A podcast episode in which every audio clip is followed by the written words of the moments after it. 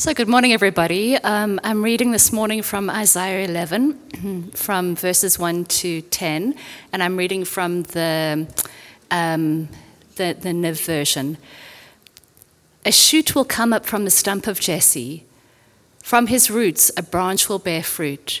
The Spirit of the Lord will rest on him the Spirit of wisdom and of, and of understanding, the Spirit of counsel and of might the spirit of the knowledge and the fear of the Lord, and he will delight in the fear of the Lord. He will not judge by what he sees with his eyes or decide by what he hears with his ears, but with righteousness he will judge the needy. With justice he will give decisions for the poor of the earth. He will strike the earth with the rod of his mouth. With the breath of his lips he will slay the wicked. Righteousness will be his belt, and faithfulness the sash around his waist. The wolf will live with the lamb. The leopard will lie down with the goat. The calf and the lion and the yearling together, and a little child will lead them. The cow will feed with the bear. Their young will lie down together. And the lion will eat straw like the ox. The infant will play near the cobra's den, and the young child will put its hands into the viper's nest. They will neither harm nor destroy on all my holy mountain for the earth will be filled with the knowledge of the Lord as the waters cover the sea. In that day, the root of Jesse will stand as a banner for the peoples. The nations will rally to him, and his resting place will be glorious. Hello, everyone. I just want to make sure you can all see me. Because obviously, Wayne doesn't always. But we're just going to pray. And um, so we celebrate the dream of peace, not only the absence of conflict, but the presence of true compassion and community. We celebrate the dream of justice, not only appropriate consequence, but radical inclusivity and equality. We celebrate the dream of goodness, not only the end of corruption and evil, but the nurture of extravagant integrity and love. We celebrate the dream of salvation, not only life beyond the grave, but present wholeness and restoration for all. Here and now, O God, we, your people, give you thanks and praise for the dream and re- reality of shalom.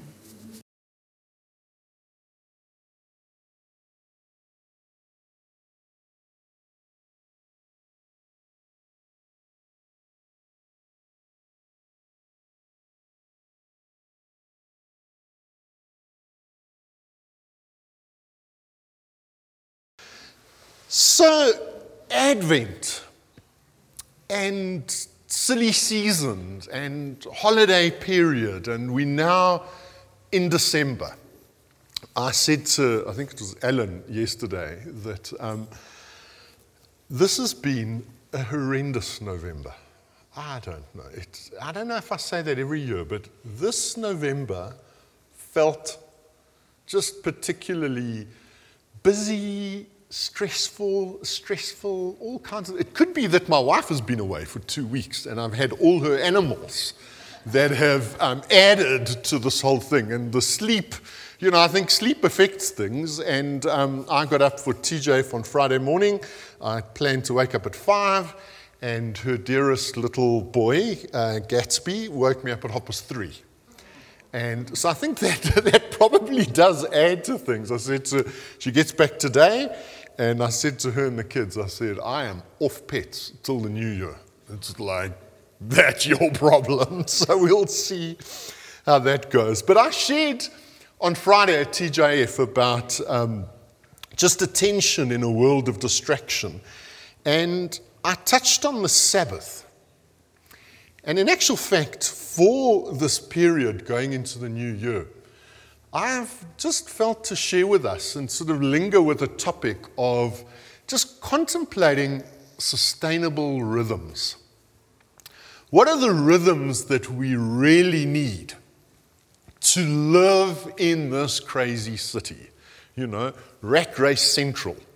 I always think it's like, you know, if, if the planet and if the country and if big cities are rat race, I think Johannesburg is the capital. Um, and what are the, the rhythms that we need for work, for relaxation, for family, for friends, for hobbies, for creativity? What are the sustain? There's a lot to say about these things. And as I was thinking of, I was thinking of prayer and, you know, um, reflecting and silence and journaling and contemplative ways of, of reading scripture and praying and things like that. I wanted to sort of build um, and somewhere in December share a little bit around um, rest and the Sabbath. And in actual fact, this week it's been sitting with me so heavily. And I'm wondering, I'm just wondering if, if maybe it's Sabbath that gives us a foundation for proper rhythms and, in actual fact, a lot of these other sort of sustainable practices. So, I'm really just going to introduce it this morning and we're going to break bread together. But I wanted to read to you from Genesis chapter 1 and the last verse and into um, the beginning of Genesis chapter 2. a Couple of verses, but you know the creation story. And as, as, as we listen to the creation story, it ends each day. It ends with, and there was evening and there was morning. And then the last one, after God creates Adam and Eve, he says, God saw all that he had made, and it was very good. And there was evening and there was morning, the sixth day. And then chapter 2, verse 1 says, Thus the heavens and the earth were completed in all their vast array. By the seventh day, God had finished the work that he'd been doing. And so on the seventh day, God rested. Incredible. God rested from all his work. Then God blessed the seventh day and made it holy, because on it he rested from all the work of creating everything that he had done. So, Sabbath is in actual fact a commandment. It is one of, it's the fourth commandment. And often with that, we as believers as Christians, kind of we go, well, it's not legalism and we, you know, we're not under the law anymore and things like that. And because of that, we have sometimes we have this ambivalence about um, God's commandments and even particularly the Sabbath. And I think we miss some of the intention and some of the protection and some of the gift that God offers to all of us. So I want to say to us that, in actual fact, God's commandment of the Sabbath, long before it was commandment, it was gift. Some authors actually put it like this they say it's a commandment because it was firstly a gift. God gave us a gift of the Sabbath. But more importantly, what I was reflecting on this week is that it, if we begin to think that God's rhythm, God's practice was to stop, was to rest, in a rhythm of a week that He gave us, seven days, He took a full day just to stop from work that He was doing and rest. But in that rhythm, God blessed the day and made it holy, which means he set it apart for himself and his people. So, Sabbath was set apart by God for his people. And so, in that, it's a gift. But something else about that it's challenging and quite profound to think God invites us into his rhythm. God invites us into what he did and what he gifts to us. So instead of thinking of it like, oh, you know, I've got, I've got all this work to do, I've got all this stuff to do, and that, that kind of thing, like, how am I going to take a day off? It's like we think of it as God has a rhythm. God gave us rhythms of the day and the night, the morning and the evening. These are rhythms of creation. We have a rhythm, even still, of a seven day week. And in that rhythm, God invites you, He calls you into what He does, what God Himself does, and says, Come and pause, come and stop, come and worship. Come. So, Sabbath is come to me. Sabbath is also come together. Come, all of you. So, Sabbath is a day where, where we get to worship together. Sabbath is also a day where we get to rest together and to be together. So I just I wanted to make a few suggestions in terms of that. So what what is this what was the Sabbath meant to be? It was meant to be a stop. Stop. Stop working. Stop what you normally do.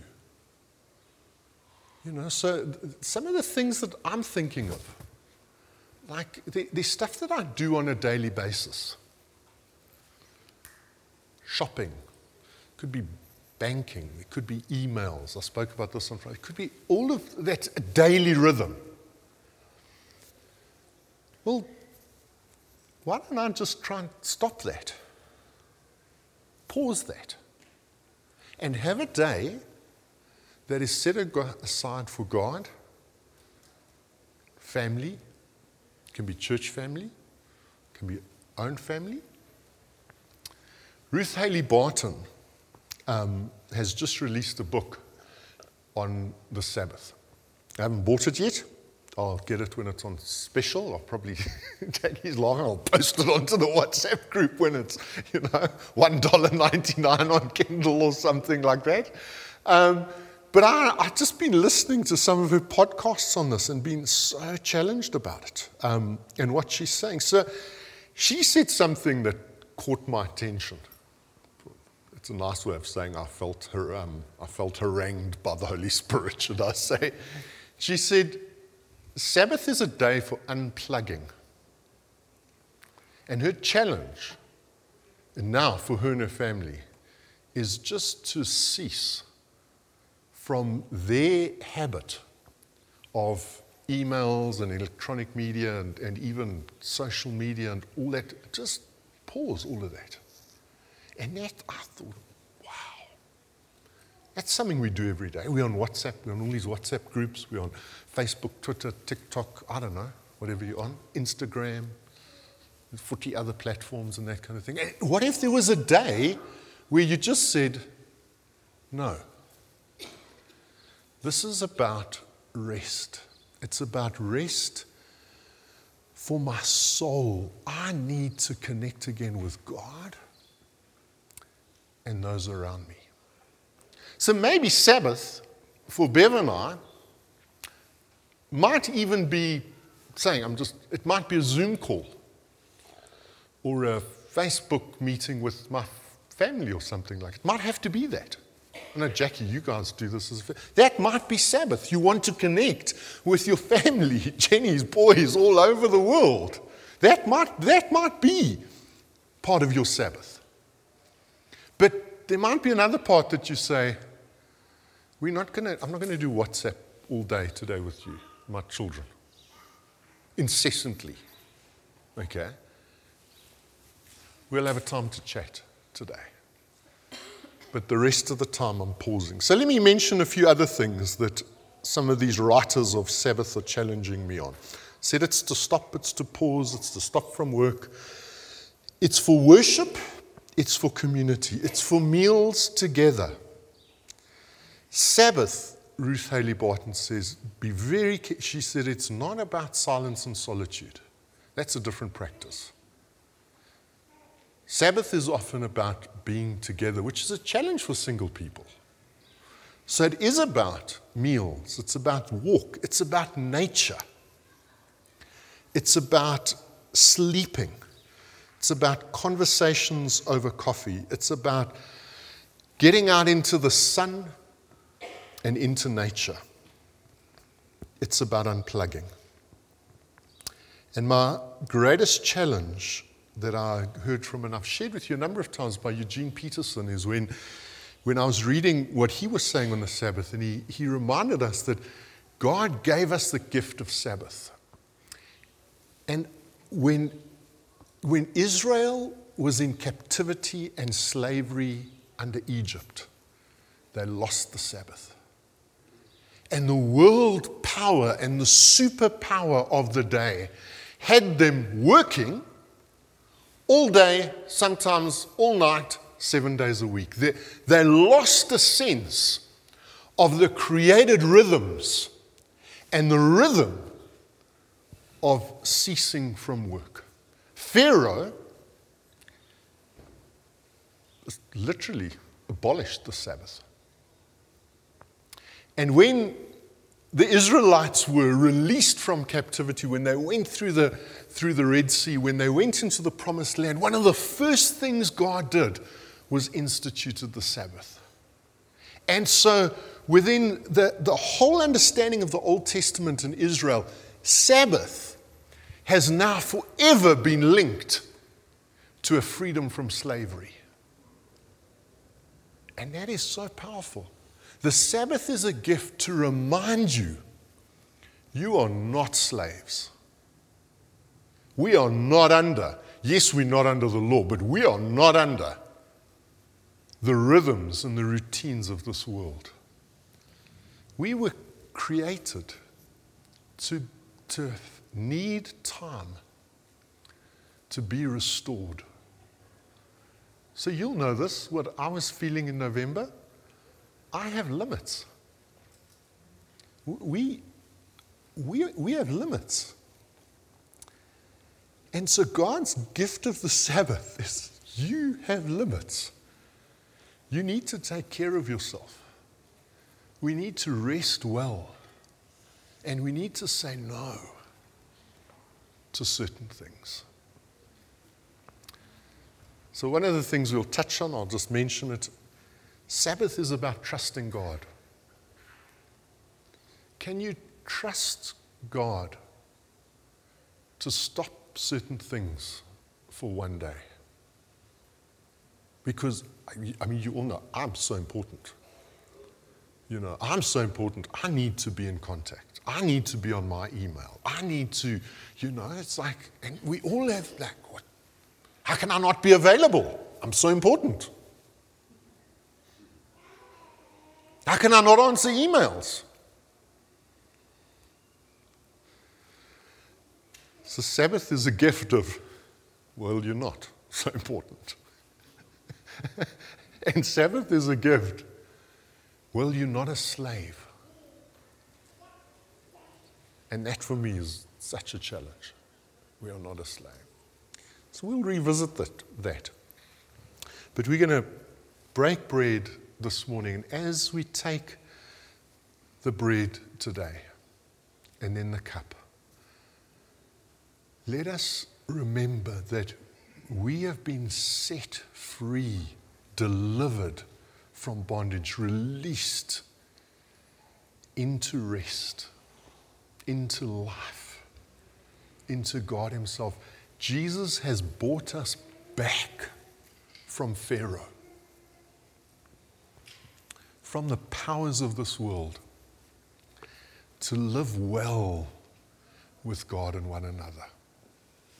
And I don't know about you, but I need that deliverance. Maybe sometimes daily, definitely weekly. And so as we take the bread and the cup, I encourage you to just bring where you are feeling bound, were you feeling burdened? were you feeling under pressure? And Father, we ask that even now, we say as we break bread, set us free. Set us free, Lord Jesus.